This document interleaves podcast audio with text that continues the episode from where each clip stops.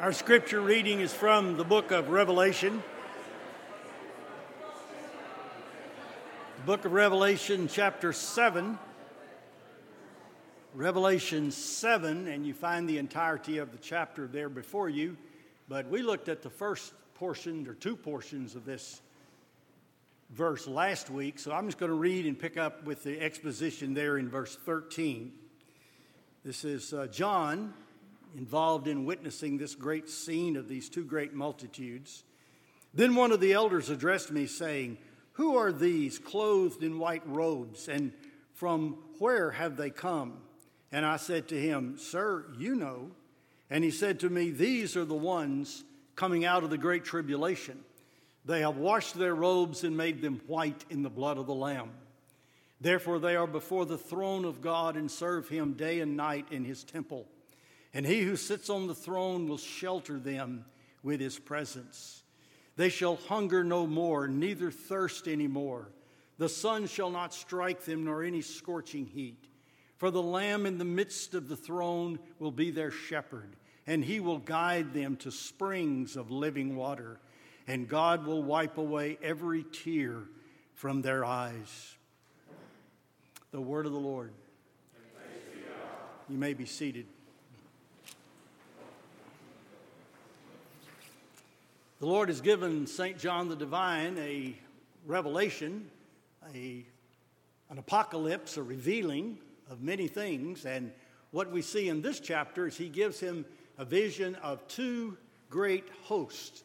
We didn't read the portion, but most of you here last week remember that the first one we see there is there's a, an array of people that are numbered one hundred forty-four thousand, and they're numbered according to the twelve tribes of Israel, and this is the people of God. But you remember in the previous chapter, we've just now talked about the Lamb and the wrath of the Lamb, and we talked about a four horsemen that were going forth, holding war and famine and bloodshed and, and pestilence upon the people, and eventually even a pale horse with death and Hades. And before these great terrors go out upon the people in judgment, John sees a scene like you saw in uh, Ezekiel nine, where before the people were judged, God sent forth someone to put a seal upon his people. And so his people are sealed. The seal is that which notes ownership and authentication. And so God sent six men were going to go out into the population of Jerusalem and bring destruction, just like the four horsemen in this vision. But in the Old Testament vision, God brought a man in who had a, a, a box that had some marker in it. And he went around all through Jerusalem and marked the foreheads of those that were humble and repentant and were gracious before God. And he marked them out, and they were the ones that were not destroyed. Last week we talked about God has a mark that he puts upon the forehead of his people, that he may know them. He puts his name upon them. He puts his ownership upon them, his assignment. We'll see later in the in the book of Revelation that the beast will also mark his people, and they will sustain a mark of the beast. So God marks his people so that they will not be judged. And what happens here is that what he sees in the first vision is God's people numbered. And just like in the book of Numbers in the Old Testament, in chapters one and two, you find all of the tribes of Israel come forth and they take a census for conscription so that they can get the young men who are ready for battle ready and arrayed for battle. So what you see there is a picture of that. But instead of each number of each tribe being different, they're all the same because these numbers are symbolic. And they're talking about there's twelve tribes, and that is squared. It's brought to perfection. And then it is multiplied by times a thousand because the warriors were always numbered in the thousands. So you end up with a number one hundred forty-four, twelve squared, times a thousand.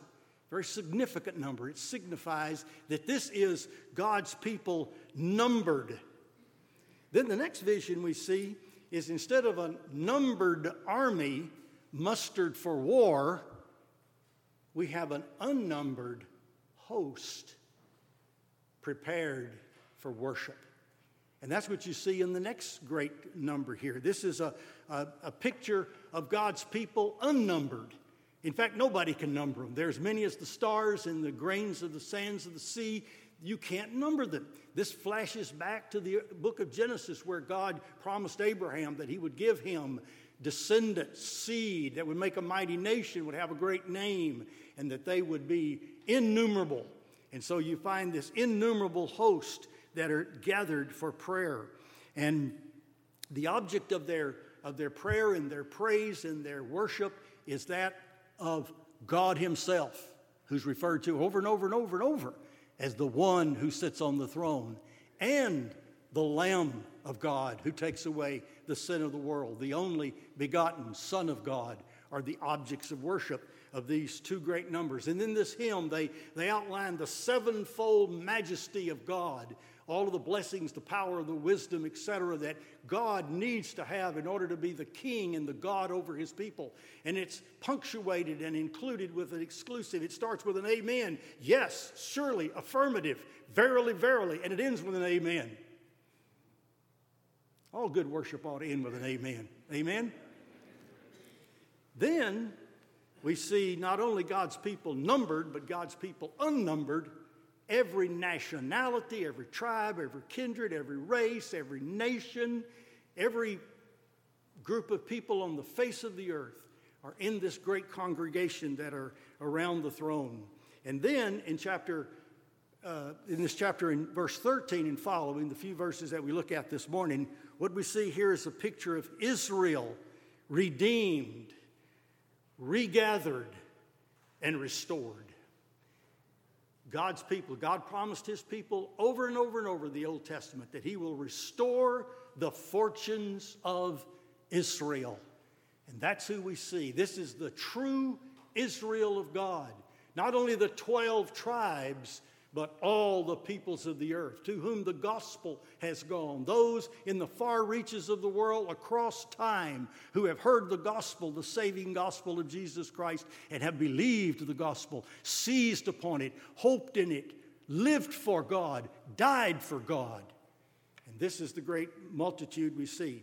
And the question was asked of John by the elder, do you know who these people are? It's almost like, I can't wait to tell you who they are. And John says, well, you know, you look like you have something to say about it. He said, these are they that have come out of the Great Tribulation. Great Tribulation refers back to the teachings of Christ, but even before that, Daniel, in the last chapter of his prophecy, talked about a time of great tribulation. You'll always have tribulation, but there will be a time of immense tribulation, and it'll be toward the end of time. Uh, Daniel was told, just seal it up in a book, and when the time comes, we'll break the seal and we'll open it up. And guess what's happening in Revelation? We're breaking those seals, and we're opening those books, and we're revealing these things that are to come to pass. Great tribulation these people have come through. They have kept the faith through hard times, through times of grief and sorrow, times of violence, times of persecution, times of opposition, times of discouragement.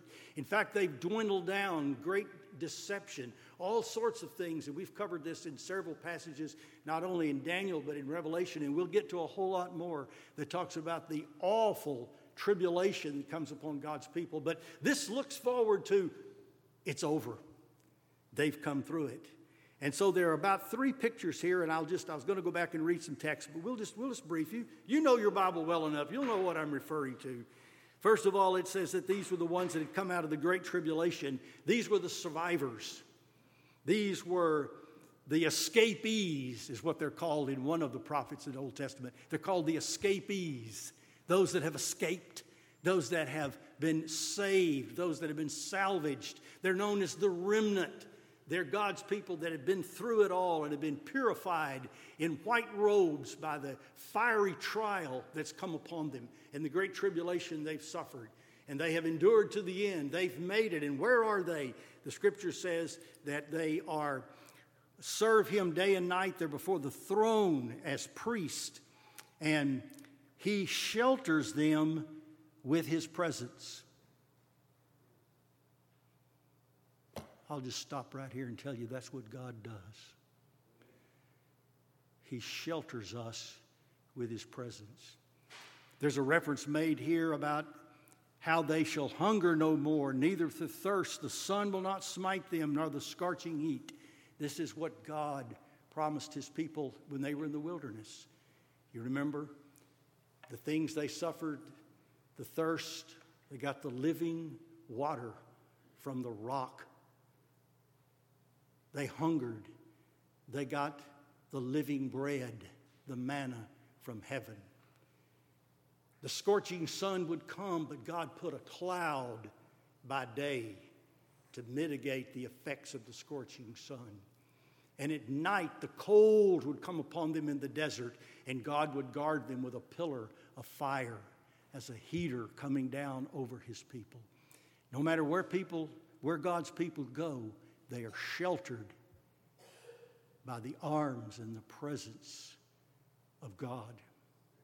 Underneath, you can't see them, but underneath, Paul, uh, uh, Moses said to the people, underneath are the everlasting arms that are holding us and sustaining us. Not only have they been sheltered in the desert, but now they're in a safe place. They're before the throne of the saving God. Their needs are met, and this is spelled out, and this is a quotation from the one hundred twenty-first Psalm. Then we go quickly also to discover that the Lamb in the midst of the throne will be their shepherd. Isn't that beautiful imagery? A lamb will be the shepherd. It's usually the shepherd that goes after the little lamb. The Bible tells us that our shepherd will leave the ninety and nine in the fold and go look for that little lost lamb. And I thank God that I was that little lost lamb, and he came looking for me. And he'll come looking for you. And he'll envelop you in his arms, and he'll hold you there throughout all eternity. Our God is a living God. He's a present God. He's in our midst, and we need to recognize. We don't need to be like Jacob, who woke up one morning and said, surely God was in this place, and I didn't know it. Well, old clueless Jacob didn't know a lot of things, and he learned a lot of things. But God's people should know that his presence is an abiding prayer. Lo, I am with you always, even to the end of the age. So God promises his presence to be. And the Lamb, this is the Lamb who is the Lion of the tribe of Judah. This is the, the Lamb that will be the one shepherd. He says in Ezekiel chapter thirty-four, and again in chapter thirty-seven, the Lord says, I will shepherd my people. I will seek them on the mountains. I will give them waters by the brook. I will bind up their wounds. I will feed them. The Lord is my shepherd. I shall not want. He leads by the still water. In fact, the water is emblematic of the life that he gives, just like the life of for the animals is in the water, and for all of us, we must have that water. You have to have the living water. Jesus stood up one time at a great big festival in Jerusalem when the place was packed and said he was the living water. Ho! Anyone that thirsteth, come and drink of the water of life freely.